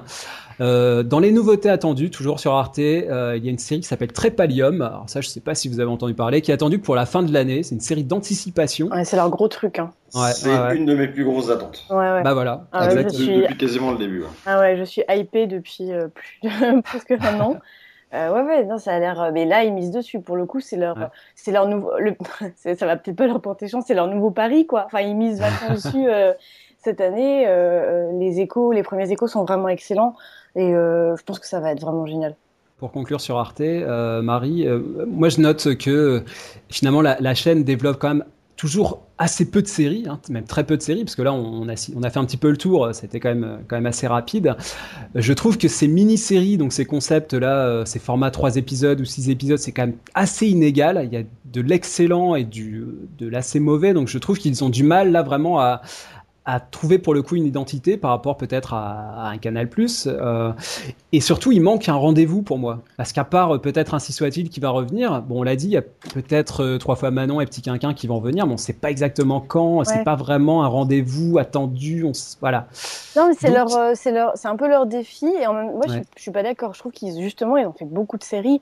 ils ont fait beaucoup de mini-séries. Et ça, ça a été un peu pas critiqué, mais ça a été soulevé. On, se demande est-ce qu'une mini-série c'est comme une série? Est-ce que voilà, on sait que pour l'instant Arte a un problème de feuilletonnant et en même temps, quand on voit qu'un soit saison 2 n'a pas du tout marché, on, je pense que eux-mêmes se remettent vachement en cause et se, et mm. se demandent ben merde, on essaye, on essaye de, de, réduire les délais de un an quand on veut faire euh, une prochaine saison et pourtant euh, le public suit pas. Donc qu'est-ce que c'est? Est-ce que Arte est voué à faire de la, de la mini-série ou de la série événement? Euh, je pense pas, mais c'est vrai qu'ils ont peut-être, euh, ça va être un grand défi de fidéliser euh, le, téléspectateur et de le faire comme pour Canal cette fois, parce que Canal réussit plus, de, lui donner envie d'attendre la, la saison prochaine. Mhm. Thomas, est-ce que tu partages euh, quand même ma, frustration par rapport Alors c'est une frustration dans le sens où, j'en attends beaucoup. Hein, c'est toujours pareil, on est plus exigeant avec euh, ceux qui, euh, tendent vers l'excellence. Et c'est vrai que Arte bah, me frustre un peu parce qu'il y a des propositions, des propositions riches, ambitieuses, dans des genres très variés, très différents. Mais en même temps, quand on compare le concept sur le papier et, la réalité, bah moi je suis quand même assez déçu dans l'ensemble, même si évidemment il y a Petit Quinquin ou il y a, il y a ainsi soit-il. Mais dans l'ensemble, je trouve ça quand même assez inégal. Est-ce que tu partages cette frustration? Bah, C'est inégal parce que c'est encore une série, une chaîne qui est jeune en termes de série. Mhm. Euh, euh, et ils n'ont pas la même surface euh, financière et pas non plus les mêmes attentes dans leur série qu'une chaîne comme Canal+. ça fait dix ans que Canal+ maintenant développe ses créations originales. Il y a beaucoup plus de background. Arte, il y a des, il y a des séries d'Arte qui m'ont marqué. Xanadu, par exemple, avec tous les défauts de la série, ça m'a vachement marqué, par exemple. Donc oui, je suis frustré. J'aimerais qu'ils en fassent plus. C'est aussi en fonction de leurs moyens. Euh, mais par contre, je suis toujours étonné de ce qu'ils font. Dans, enfin, voilà, je, suis du genre mm. interpellé. Donc ça, déjà, ça prouve qu'il euh, tente des choses, encore une fois. Ouais, donc euh, voilà, on attend la suite avec, avec impatience. on va passer à une autre chaîne qui est France 2 avec l'une de ces séries événements, c'était la série Chef avec Clovis Cornillac. Je vous propose un extrait du pilote de cette série qui m'a vraiment interpellé. Du coup, je vais directement vous lancer là-dessus sur la question de la mise en place des personnages. C'est-à-dire que dans cet extrait, vous allez entendre la biographie de Charlène. Charlène, c'est cette euh, femme cuistot hein, dans la série. Et cette biographie, elle est exposée en 30 secondes de dialogue avec sa mère quand elle rentre dans son appartement. Vous avez la situation maritale, la situation parentale et la situation professionnelle, avec les trois générations, la fille, la mère et la grand-mère. Donc voilà, on écoute euh, cet extrait et on en discute tout de suite après. Ça s'est bien passé? Qu'est-ce que tu fais? Tu vas la réveiller là Maman, tu vas pas commencer. Guillaume, qu'est-ce qu'il en pense Quoi, quoi, Guillaume On est divorcés, il vit à Londres, il se fout de sa fille. Oui, je me fous complètement de ce qu'il pense, oui. Parce qu'elle a aussi besoin de voir son père. C'est moi qui sais de quoi elle a besoin. Hmm. Quoi, je vais trouver une nounou, j'ai juste pas encore eu le temps, voilà, c'est tout. J'ai quand même le droit de te dire ce que je pense. T'as laissé tomber médecine, pour bosser 15 heures par jour, tu as pas ta petite, les cheveux qui puent. Tout ça pour un salaire minable, on était quand même en droit d'espérer mieux. Excuse-moi. Je fais ce que j'aime, tu peux comprendre ça Tu fais n'importe quoi, Charlotte. Je vous lis le synopsis. Hein, euh, un jeune escroc passé par la case serrurier obtient un job dans un grand restaurant. La série suit son parcours initiatique qui devrait le mener jusqu'au sommet au travers d'une brigade d'un restaurant étoilé. Alors moi, je mettais l'accent, Thomas, sur l'aspect dialogue et l'aspect mise en place des personnages qui vraiment me frappe et, et, me sidère parfois dans les séries françaises et notamment sur les séries France Télé. Est-ce que, bah voilà, est-ce que tu partages cette, euh, cette réserve sur, euh, sur cet aspect-là et peut-être ton avis un peu plus général sur cette, euh, sur cette mmh. série Chef? Alors malheureusement, je fais partie de l'école de par rapport à chef qui n'a que des réserves en fait. Donc je, je partage toutes tes réserves plus d'autres que tu n'as pas encore partagées. Et vas-y, je t'en prie. Euh, non non, mais euh, en fait chef c'est euh, c'est super bien foutu. Honnêtement, c'est bien foutu, machin, etc. Mais euh, c'est trop surjoué à tous les niveaux. Le décor est surjoué, les les, les comédiens surjouent, les, les situations dramatiques sont surdramatiques. Enfin c'est euh, quand, quand, ils font appel à un agriculteur japonais, oui, un agriculteur japonais, il est sur-japonais. Enfin, c'est, en fait, c'est surtout. Ce qui est qu'en fait, au final, je, ça en devient une comédie, alors que pour moi, alors que ça n'en est pas une. Alors que, et en plus, ça me donne pas du tout envie de manger. Ce qui est paradoxal, en fait, réellement. Ah, Marie, est-ce que tu partages ces réserves? Oui, je les partage, mais comme euh, pour la, beauté du débat, je vais euh, me ranger du côté de Pierre Langlais, qui nous écoute souvent et qui a adoré cette série. Euh, non, parce que je vois ce qu'il a voulu, euh, ce qu'il ce a vu, donc je l'entends, mais, euh, mais euh, je, je, comprends. Moi, je trouve ça bien foutu aussi. Euh, je trouve que ça se tient, mais et, et, Hugo Becker est, est, est plutôt bien. D'ailleurs, ça faisait plaisir de le voir dans autre chose que Gossip Girl. Donc ça, c'était vraiment sympa. Euh, euh, as raison de prendre cet extrait au, au départ, c'est vraiment de. Bah, en fait, ça montre euh, principe que le personnage féminin, on s'en fout. Enfin, que elle, globalement, c'est bon. En 30 secondes, on a réussi à, à poser qui elle était et, et, à quoi elle allait, elle allait servir. Donc, ça, c'est un peu dommage. Euh, donc, ça, ça c'est un peu les, gros, les grosses ficelles du truc.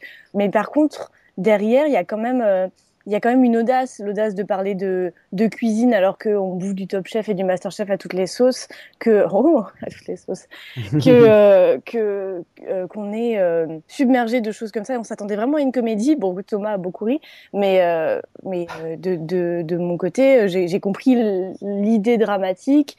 je trouve que c'était intelligent de prendre la, la, la, cuisine comme comme lieu et pas pour pas pas juste pour nous mettre voilà, nous mettre en appétit, voilà.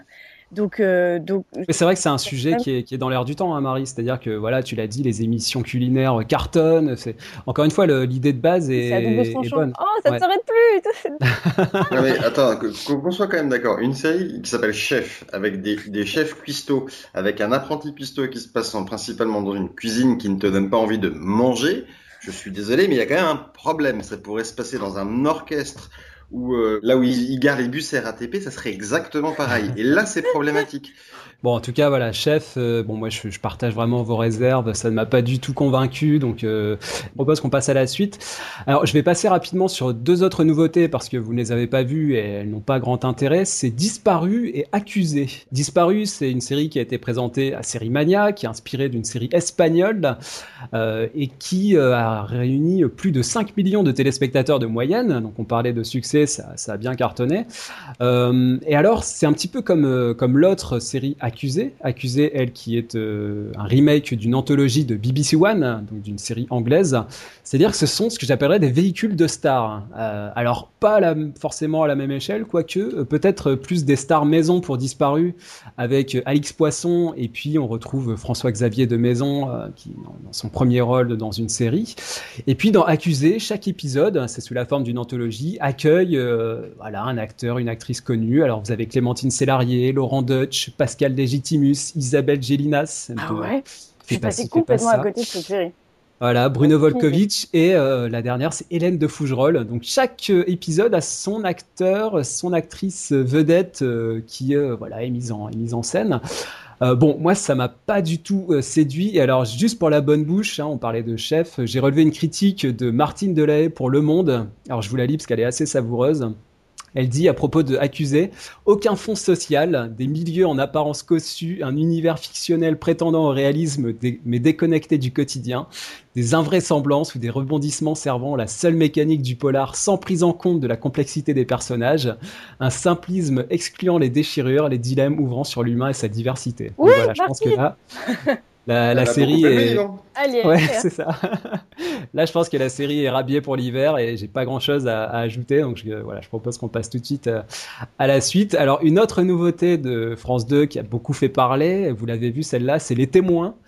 euh, qui a été tournée dans le Nord. Alors le Nord est très à la mode. hein. Là, ça a été tourné à, à Douai, à Dunkerque et à Armentières.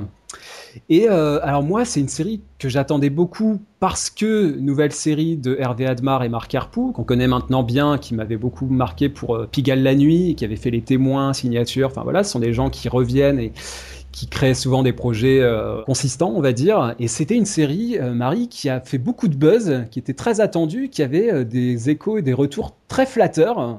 Moi, j'ai entendu beaucoup de bonnes choses sur cette série avant même d'avoir pu la voir. Et du coup, bah, quand j'ai vu ça, moi, j'ai trouvé ça très marqué série américaine, c'est-à-dire très formaté, avec beaucoup d'influence Ah ouais. Et euh, avec une interprétation qui m'a pas spécialement convaincu. Enfin, moi, j'étais assez déçu par rapport au buzz qu'avait euh, suscité cette série. Ouais. Est-ce que c'est ton cas? C'est vrai qu'il y a deux choses. Il y a le fait que, euh, que France 2, ou en tout cas l'équipe de com, a vraiment bien organisé le, le lancement des, des témoins. Il y a même eu un, euh, je me souviens, un site internet dans lequel on devait mener une petite enquête avant de pouvoir accéder au premier épisode euh, gratuitement, avant même la diffusion sur France 2. Et, euh, et, et ça, c'était hyper malin pour faire monter le, justement pour faire monter la sauce et impliquer le téléspectateur. Donc moi, je comprends que ça ait marché. Après, du coup, vu les critiques l'avaient vu en avance, donc on dit du bien. Moi, justement, je trouve pas ça euh, surjoué du tout. Je trouve, ça, je trouve ça bien joué et je trouve pas ça américain du tout. Justement, ça se passe dans le Nord. On est dans un, une esthétique assez particulière. On est dans une certaine lenteur qui n'est pas euh, qui n'est pas typique non plus. C'est pas c'est pas les experts quoi. Enfin, on est quand même dans une dans un, polar plus classique. Après, c'est vrai que du coup, on est quand même dans le polar français. Mais il y a des choses comme euh, euh, l'actrice principale qui, euh, qui, qui est géniale, comme euh, l'enquête qui est, qui est maligne et qui est bien écrite. Je trouve que, je trouve que le, les dialogues sont justement bien écrits et c'est peut-être que Marie Dombier est, est, est super douée, mais euh, moi j'y crois et, et du coup ça m'a vraiment mis dedans à fond. Je ne parlerai pas de Thierry Lhermitte parce que je pense que c'était vraiment le but qu'on ne parle pas de Thierry Lhermitte. Parce que qu'en fait cette série Ouais. euh, ne repose absolument pas sur lui. Enfin le, le voilà après c'était hyper malin de la part de France 2 de le prendre et de le mettre en avant et de, de le mettre sur les affiches partout. Mais euh, mais quand on regarde bien la série et qu'on s'attarde à ce qu'il dit et ce qu'il fait, euh, il est parfaitement transparent par rapport à, à elle qui qui fait vivre vraiment la série. Hmm. Thomas, sur les, sur les témoins, alors c'est vrai que Marie parlait de, Thierry Lhermitte. Bon, bah, effectivement, si c'est un argument commercial, euh, euh, pourquoi pas. C'est vrai que bah, les, auteurs de la série ont, beaucoup euh, exprimé leur satisfaction du fait que la série soit très bien exportée. hein. Les, chaînes anglaises se la sont arrachées et, les, audiences ont été bonnes. Il y a une saison 2 qui est prévue, donc ça, roule, si tu veux, en termes de, succès d'audience et d'export, ça fonctionne bien. Mais pour moi, c'est c'est pas l'argument euh, décisif, c'est-à-dire que ça ne nous empêche pas d'avoir un regard critique sur une série euh, qui, en l'occurrence, moi, ne m'a pas vraiment convaincu. Est-ce que toi, elle t'a convaincu cette série? C'est une série qui est super efficace, extrêmement bien écrite dans le mécanisme, euh, vraiment. C'est peut-être la série la moins Herpou admarienne, si je puis dire. Maintenant, en fait, moi, ce qui m'a le plus marqué sur les témoins, c'est tout l'aspect visuel. Je trouve que la réalisation est, vraiment à tomber par terre. Il y a euh, deux, trois cadrages qui sont fous dès le premier épisode et qui te et qui disent que là, t'es en face d'un truc, ça, ça, ça, ça a vraiment de la gueule, quoi. Euh, Au-delà de ça, moi, je n'ai pas été passionné du tout. Je, je me suis même franchement ennuyé. Euh, mais parce que, mais parce que justement, pour moi, c'est trop efficace, euh, c'est trop mécanique et et pas assez personnel et audacieux. Ce qu'ils ont fait avec Pigalle, par exemple, était, était Ouais. quand même, était quand même. Je, moi, je suis pas du tout convaincu. Euh, J'avoue que pour la CS, elle était nommée et je lui ai pas donné le maximum des points. Je crois Ah. dans aucune des catégories. Et parce que l'actrice euh, Marie Donnier, elle a été euh, donc euh, nommée euh, meilleure actrice euh, de série française cette Ouais, saison. c'est la seule catégorie où j'ai mis une note un peu plus forte que, que, que sur les autres. Mais c'est efficace, hein. franchement, c'est diablement efficace. quoi. Alors sinon, bon, on va on va pas revenir dessus. Il y avait d'autres nouveautés comme Duel au soleil ou Nina, une série hospitalière. Euh, bon, pourquoi pas Mais voilà, c'est un peu de la série mineure pour pour France 2. Euh, au niveau des retours, euh, il y a une série qui est revenue qui s'appelle Fais pas ci, fais pas ça, qui euh, vraiment crée un rendez-vous. Et là, elle est revenue en saison 7. On va écouter un petit extrait du premier épisode de cette saison, euh, dans lequel euh, Renaud Lepic essaye de décrypter les paroles de Vie de Gangsta. Euh, c'est un morceau de gangsta rap d'un artiste qui s'appelle Niro. Et donc euh, voilà un petit extrait, euh, la technique euh, classique de fais pas ci, fais pas ça, choc des générations, choc des langages, choc des milieux sociaux. Donc on écoute ce petit extrait. L'État a cadenassé les portes, alors t'as caillassé les ports. T'as rien dans les poches. C'est la zermie. Tu roules sans permis avec tes potes. La zermie? La misère. Ah d'accord, très bien. Qui bicrave pas mais fume, peu de bénéfices sur une plaquette, c'est mort. Qui bicrave pas? Qui deal pas. Ah d'accord, très bien. Et la plaquette? De shit, c'est une barrette quoi. Ah d'accord, très bien. Et de la drogue quand même alors. Hein ah oui. Les schlags, les bolos veulent leur dose, ils font la queue en bas de ton Porsche. C'est quoi déjà les bolos? Les ringards, les bouffons, c'est nous. Ah, très bien, d'accord, ouais, c'est nous. Ouais. Euh, Thomas, sur euh, justement le retour de Fais pas ci, fais pas ça, euh, bon, c'est une série qui est toujours très attendue et qui, bah, je le disais, crée un vrai rendez-vous. C'est-à-dire qu'on sait que chaque saison, à la rentrée ou un petit peu après, ça va, ça va revenir.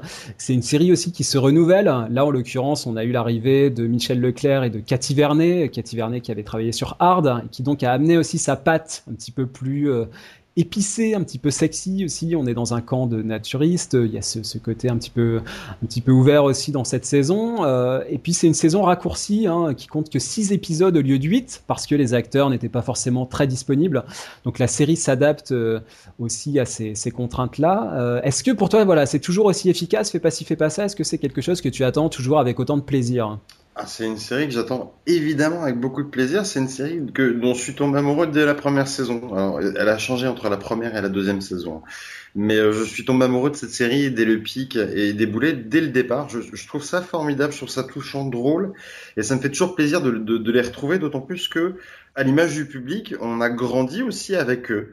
Donc on est content de voir ce, ce qu'ils deviennent. Et en plus, ils avaient réussi à créer des personnages qui était juste ce qu'il faut de caricaturaux euh, pour être euh, plus grand que nature et en même temps euh, garder une dimension humaine et avec des défauts pour quand même avoir une dimension réaliste. Et ils arrivent toujours à tomber. Alors c'est pas toujours parfait, mais mais en tout cas ils ont réussi à garder ce ton-là et, et Fabienne Le Pic forever. Exactement. Et alors, en plus, il y a toujours des petites touches modernes, j'ai envie de dire. Dans cette saison, on a un effet damages, c'est-à-dire que la saison s'ouvre par la fin.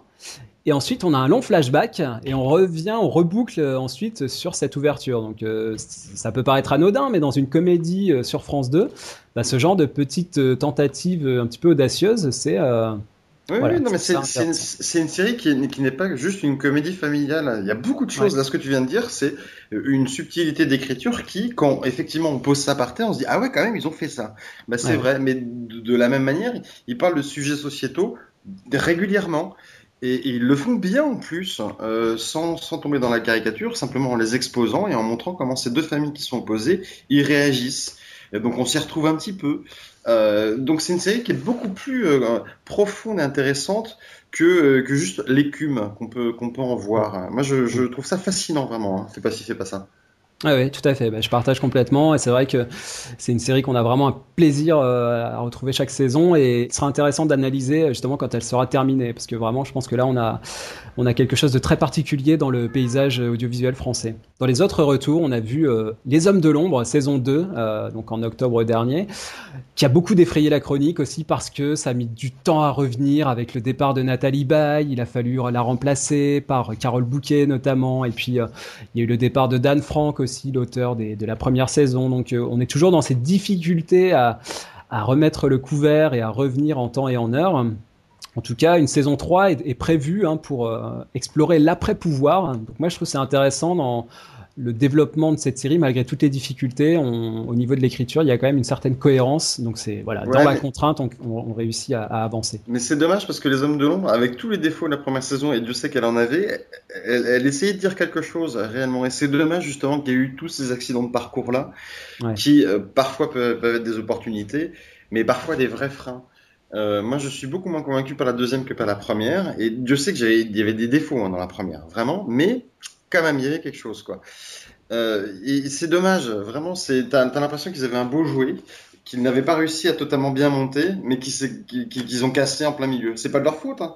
Mais, mmh. mais voilà, c'est vraiment dommage. Les hommes de l'ombre, il, il y avait un vrai truc. J'ai l'impression qu'on va passer à côté d'une grande série sans cesse. dans les autres retours, mais alors là très anecdotique, c'est pour dire un petit peu la, le catalogue qu'a France 2. Euh, on a le retour de Shérif, de K1, de Candice Renoir, de Hôtel de la plage. Bon voilà, toutes des séries. Euh, moi qui me surprennent toujours, je me demande toujours ce que ça fait sur, sur France 2 euh, dans cette politique un petit peu plus ambitieuse qu'elle peut avoir avec d'autres séries beaucoup plus beaucoup plus riche. Euh, voilà, c'est toujours assez surprenant. Euh, dans les nouveautés attendues, euh, il y a notamment une série qui s'appellera Speakerine, que j'attends beaucoup, sur trois figures de l'ERTF, et qui se déroulera en 1962. Donc c'est un concept aussi là qui peut promettre beaucoup. et on, voilà, il y a toujours des idées originales en tout cas, donc ça c'est intéressant, et qui explore aussi le patrimoine et l'histoire de l'audiovisuel français. Donc ça, c'est aussi. Euh, ça, ça, ça met sur le papier, ça donne vraiment envie de la voir. Hein, ouais, vraiment. Tout à fait. Alors passons rapidement à France 3 avec une autre série euh, qui a été lancée cette saison qui s'appelle La vie devant elle, qui avait été également présentée euh, à Série Mania. On va écouter un petit extrait du pilote. C'est une discussion entre Solana et Caroline qui sont assises sur un rempart de briques. Et alors cette scène est, vraiment intéressante. Bon là, vous n'aurez que l'extrait sonore, mais avec le visuel, on se rend compte que euh, la caméra fait un travelling avant. Euh, sur les filles et ça révèle en contrebas, au second plan, un alignement de ménagères qui sont affairées à nettoyer leur bout de trottoir.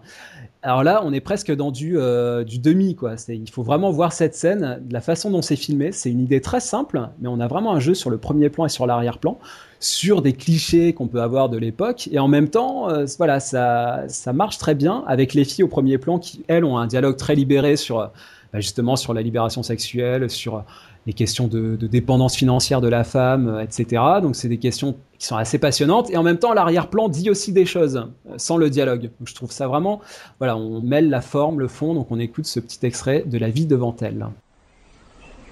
N'empêche que c'est beau comme mot, un amant. ça dépend quel amant, hein. parce que le mec qu'elle va rejoindre là, bon il a une grosse baraque, mais à part ça, ah, c'est qui? C'est Gilson. c'est le mec qui a les journaux, là. Mais oui, c'est celui qui a une grosse baraque et une toute petite cacato. Qu'est-ce que t'en sais? Bah, il a eu un accident et du coup, il est paralysé du bas. Et alors? Bah, quand les jambes, ça marche pas, la bite, ça marche pas non plus. Qu'est-ce que tu connais à la bite, toi? Plein de trucs. Ah bon? Thomas, un mot sur euh, cette nouveauté, donc euh, nouveauté de France 3, qui moi m'a vraiment beaucoup séduit. Euh, donc c'est une nouvelle série de d'Anne Frank avec Stéphane Osmond. Ils l'ont créée ensemble et qui a été tournée dans le bassin minier du Nord, donc dans les mines de charbon. là aussi, on est dans l'exploration du patrimoine, de l'histoire de France. Donc ça, c'est c'est aussi intéressant. Est-ce que cette série, elle t'a elle t'a convaincu? Ouais, ouais, très clairement. Oui, là il faut vraiment rendre rendre justice à, à Franck et, et Osmond qu'ils ont réussi vraiment à, écrire un truc euh, qui a vraiment de la gueule. Euh, ça paraît bizarre de dire ça, mais vraiment. Euh, comme tu le disais, en fait, ce qui est marrant, c'est que c'est une, série à la fois bien écrite et bien pensée visuellement. Euh, pas, pas exceptionnelle dans le sens où il, il, se passe pas énormément de choses. À, ils ont pas le budget en plus pour le faire, mais c'est assez subtil encore une fois. Donc ça c'est bien et super bien interprété aussi. Donc souligner aussi les comédiennes. ça le défaut en fait des séries de France 3 euh, c'est qu'en fait, euh, tu sais, à un moment donné, il y avait toutes les séries américaines qui étaient tournées au Canada et elles se ressemblaient toutes. Oui. Euh, bah, les séries de François se ressemblent un peu toutes, euh, par certains côtés. Mais en fait, il faut dépasser ça. Et la vie de dentelle, il faut vraiment dépasser le ça se passe dans le Nord, dans le bassin minier, c'est la crise, machin, machin, machin. Il faut vraiment dépasser ça et, et, et profiter de cette série qui est Ouais, bien écrite, quoi. Vraiment bien écrite et bien interprétée. Hein. Alors, les trois jeunes comédiennes, on va les citer, c'est Stéphane Caillard, Alma Jodorowsky et Lily Fleur Pointeau, qui sont mmh. euh, vraiment exceptionnelles, d'un naturel mmh absolument euh, époustouflant. Ils ont également pris des, des mineurs comme figurants. Mmh. Donc il y a aussi ce, cette petite contextualisation.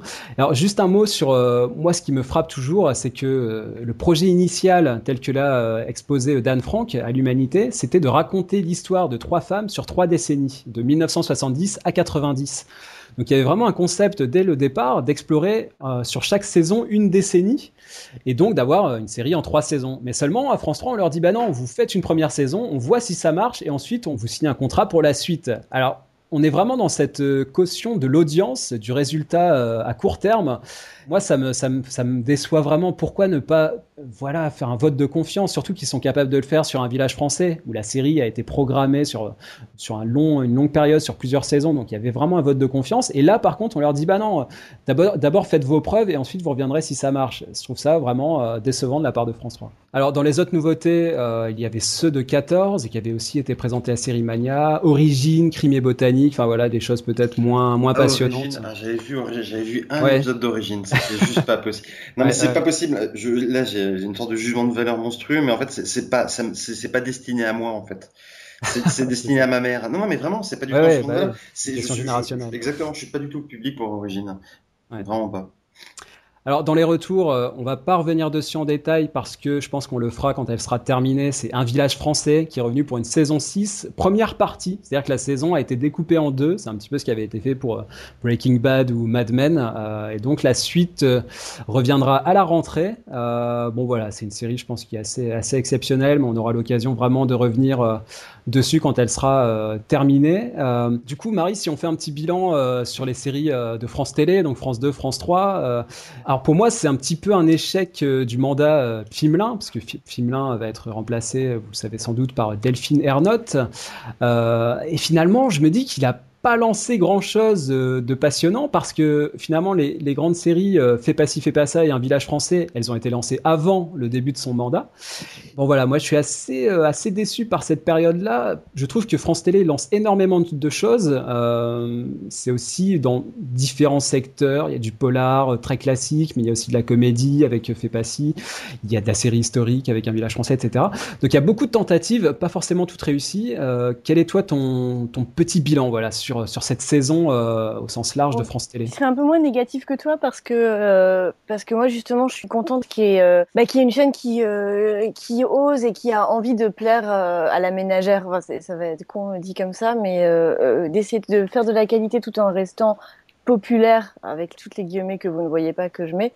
Euh, c'est c'est compliqué et euh, ils ont des séries feuilletonnantes quoi. Et ça donne envie et les témoins de saison 2 seront sûrement très bien regardés aussi.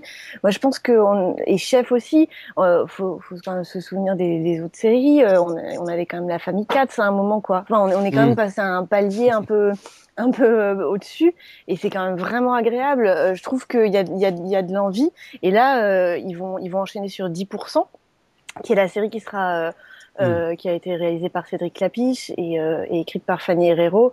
Et, euh, et d'après les premiers échos là parce qu'il y a eu une diffusion euh, entre entre petits comités et euh, il semblerait que c'est vraiment sympa et c'est vraiment bien. Donc euh, ils y vont doucement mais euh, mais ils vont peut-être y arriver quoi faire une comédie un peu corrosive sur des sur des acteurs. C'est audacieux et je pense que c'est c'est un peu je vois ça comme une lente transition quoi. Je suis d'accord avec toi il y a plein de choses que, qui m'ont pas plu mais euh, mais euh, voilà je garde je garde euh, je garde vraiment ça en tête parce que je garde aussi en tête toute toute la, la complexité de l'industrie et combien c'est compliqué de, de, de créer une série euh, qui, qui plaît à tout le monde et qui plaît avant tout à ceux qui l'écrivent et qui la produisent et qui la diffusent. C'est un c'est c'est très très compliqué et eux ils ont pas du tout les mêmes contraintes que que Arte quoi. Donc faut faut à la fois euh, comprendre ça et puis se dire bon bah on peut quand même euh, faire faire beaucoup mieux et, et leur donner un petit euh, un, un, un bon point, une petite gommette. Une gommette. Pas, deux, mais une. Thomas? Euh, Il y a beaucoup de choses, il y a beaucoup de choses ratées, il y a beaucoup de choses réussies, il y a, il y a des feuilletons qui continuent qui sont des vraies marques de fabrique. Un village français fait pas ci, fait pas ça.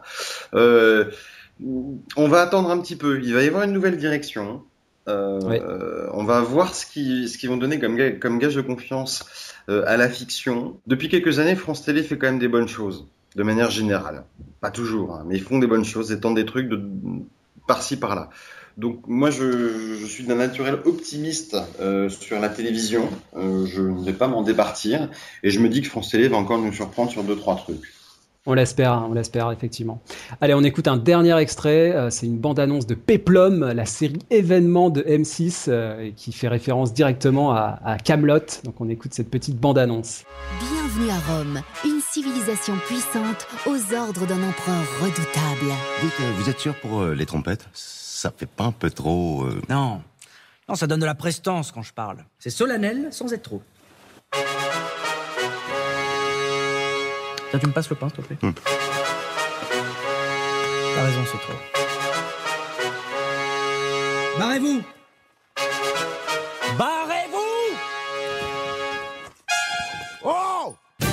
Peplum Péplum, la série événement, mardi à 20h55 sur M6. Alors, juste un mot pour terminer, Thomas, sur euh, un petit peu le fourre-tout qui reste dans euh, ce paysage français, euh, à la fois TF1, M6, OCS et puis les chaînes de la TNT, voire Netflix. Là, on a beaucoup de, propositions, mais qui sont pas forcément passionnantes.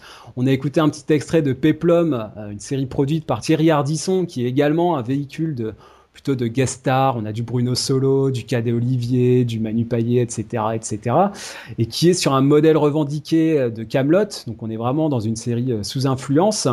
Euh, et pour passer un petit peu en brèche le reste, sur M6 on a du transporteur, sur TF1 on a du profilage, du crossing lines, du no limit, du section de recherche et j'en passe et des meilleurs et pas forcément meilleurs.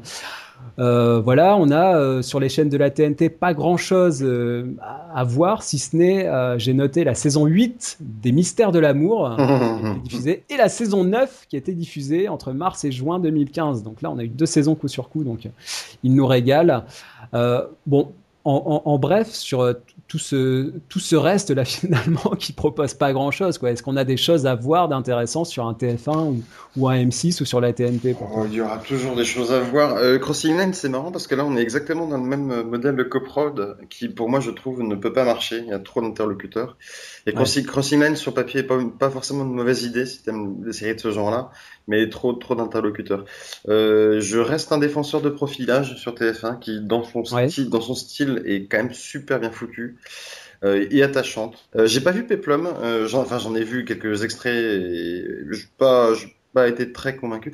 En fait, il y a à boire et à manger partout. Enfin, c'est vu la liste de séries que tu m'as faite. Euh, là, à l'instant, il y a, y a à boire et à manger. Tout n'est pas acheté. Et en plus, tout ne nous concerne pas, Benjamin, euh, Marie et, et moi. Non, euh, c'est sûr. Donc, donc voilà, mais écoute, euh, ça a l'air. Je crois que les, les, j'ai l'impression quand même les téléspectateurs sont quand même assez friands de séries de manière générale et se sont pris au jeu de la série française quelle qu'elle soit. Et je trouve ça plutôt cool quand même, franchement. Ouais, c'est sûr. Bon, après, il y a, voilà, comme tu dis, il y a, y a, des propositions. Bon, effectivement, d'un regard purement critique, c'est vrai que dans ce podcast, on, voilà, on, scrute un petit peu les séries, on a une certaine exigence en matière de. Ah, mais tu fais bien, tu fais bien. Et, c'est vrai que tout ce que propose M6 pour l'instant, moi, depuis la période Camelot, euh, je, je, vois rien de spécial. Sur TF1, euh, j'ai beau jeter un coup d'œil euh, ici et là et suivre un petit peu ce qui se fait. Bon, bah, c'est vrai que c'est pas, pas très convaincant, il faut le dire. et puis la TNT qui toujours aussi pauvre de propositions. C'est bizarre ça, ça c'est vraiment bizarre. Que la TNT s'y mette pas plus, c'est vraiment bizarre. Alors peut-être euh, un, euh, horizon possible, c'est OCS. Alors je sais pas si tu as vu leurs différentes séries. Bah, j'ai vu Lazy Company. Euh, bah, J'avais vu deux trois épisodes d'Inamerica, mais ça m'a jamais trop convaincu. Lazy Company, je trouve ça vraiment cool. Ouais. Euh, parce qu'en plus, il y a une sorte de jubilation à la faire et ça se, ça se transmet à l'écran et c'est assez cool. Et en plus, c'est tenu par Alban Lenoir que moi je mm. j'admire au plus haut point. C'est un mec génial. Euh, oui, il y a, y a, deux trois titres hein, comme ça sur euh, les autres chaînes euh, que TF1 M6, mais mais mais mais il n'y a pas de truc qui, enfin peut-être que je me trompe et j'aurais dû potasser plus, hein, mais j'ai pas de série qui me vient comme ça en tête qui viendrait de la TNT. Ah ouais, non, je pense que je pense qu'il y en a pas vraiment. Euh, euh, bah, tu sais, par exemple, sur Chéri 25, ils ont diffusé là euh, une série qui s'appelle Dos au mur. Ouais, mais Dos au mur, ils l'ont gardé pendant deux ans dans les placards. Voilà, c'est ça. Tu te rappais assez vite. C'est dommage parce que c'était avec Anne Caillon et Anne Caillon, c'est une actrice vraiment intéressante. Un peu comme Natacha Lindinger en fait. C'est le, le, même modèle en fait. Mais voilà, ce sont des séries qui sont dans les, dans les cartons, on sait pas trop où les caser, donc euh, bon, on sent qu'il y a, il y a une, un certain inconfort par rapport à ces projets, on sait pas trop quoi en faire. Euh, sur OCS, euh, bah, moi je suis assez réservé sur des séries comme QI, comme Templeton, qui a été lancé là récemment, ah, In, America, France-Québec, bon tout ça, ça me paraît assez limité. Moi j'en relève quand même, quand même une, je l'avais fait la saison dernière, c'est Lazy Company, hein, effectivement, c'est une très très belle euh, série, très bien faite, très drôle, on est vraiment dans la la parodie, euh, le pastiche le plus pur. Et, c'est une série qui va revenir en saison 3 euh, en septembre. Donc là, pour le coup, ça, voilà, un rendez-vous à suivre euh, la saison 3 de, de Lazy Company. Et, pour finir, une dernière proposition, Thomas, c'est la série que va produire Netflix. Qui s'appellera Marseille. Ça, j'imagine que tu attends ça avec grande impatience, la série de Dan Frank. Est-ce que Netflix va, va sauver les séries françaises? Netflix n'a pas été le sauveur des séries aux États-Unis, elle ne le sera pas en France. C'est un diffuseur comme un autre, avec euh, des ratés et, des succès. Euh, oui, je l'attends, mais je l'attends pour une raison précise un parce qu'il y a Dan Frank derrière, c'est quand même un auteur assez prolifique, euh, souvent avec des propositions assez tranchées. Euh, je l'attends pour une raison bien précise, c'est de voir en fait comment Netflix se comporte avec un auteur français. Mm. Euh, Est-ce qu'il lui laisse plus de liberté, moins de liberté, jusqu'où il peut aller? Ouais, voilà, simplement comment un auteur français face à Netflix peut s'exprimer. Ça, c'est vraiment une problématique intéressante. À suivre donc euh, Marseille, euh, la première série de Netflix. Attention, ça risque de dépoter. On attend de voir ça euh, prochainement. On ne sait pas encore quand ce sera diffusé, mais sans doute en fin d'année ou en début d'année prochaine.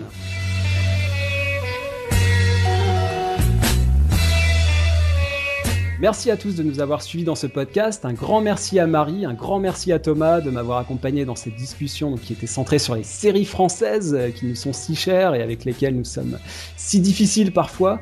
On se retrouve sur le blog des séries des hommes si vous voulez en discuter. Vous pouvez également nous contacter sur les réseaux sociaux via la page Facebook ou le compte Twitter des séries des hommes. On se quitte sur le titre de Philippe Laville avec Les filles, je ne sais pas. C'est un morceau qui date de 70 et qu'on a redécouvert dans La vie devant elle. On se quitte sur ce morceau de Philippe Laville.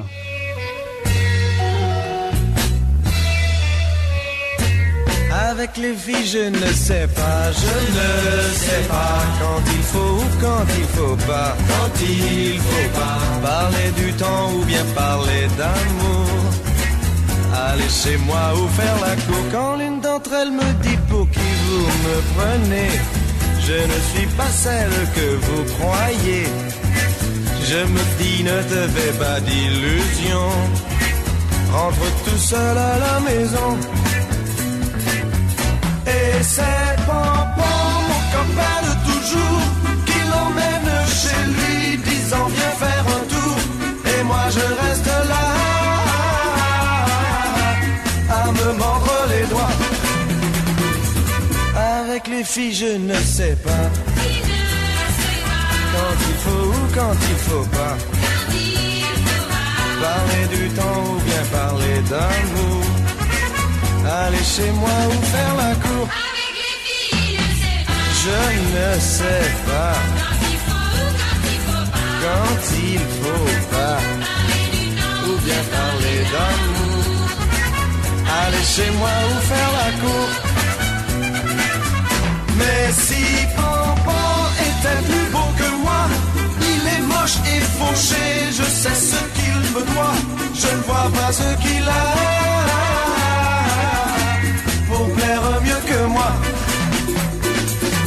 Avec les filles, je ne sais pas, je ne sais pas quand il faut ou quand il faut pas, quand il faut pas parler du temps ou bien parler d'amour. Aller chez moi ou faire la cour avec les filles, je ne sais pas. C'est toujours le contraire de ce que me disait un ami, pas là. Marcel, vous savez, Zanini, le playboy, lunettes américaines, moustache américaine, chapeau américain. Lui, il sait, mais moi, je ne sais pas. Quand il faut quand il faut pas, quand il faut pas, parler du temps ou bien parler d'amour. Aller chez lui ou faire la avec les filles, il pas.